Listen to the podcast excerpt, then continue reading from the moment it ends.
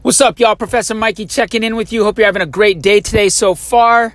Today has been great for me, and uh, I was thinking that oftentimes we are inclined to wish others positive vibes or pos vibes, like I say, and wish others have a good day. Hope they, you know, just have the best day ever, and you know they do well, and you just wish others well. And today, my thought is wish yourself well. Wish yourself positive vibes. Make sure that you have a good day. Wish that upon yourself. Tell yourself that you're going to have an amazing day, that you're going to bring something to fruition. You're going to finish a project. You're not going to stress. You're going to smile. You're going to be happy. You are alive. You can smile. You can be happy because you are present.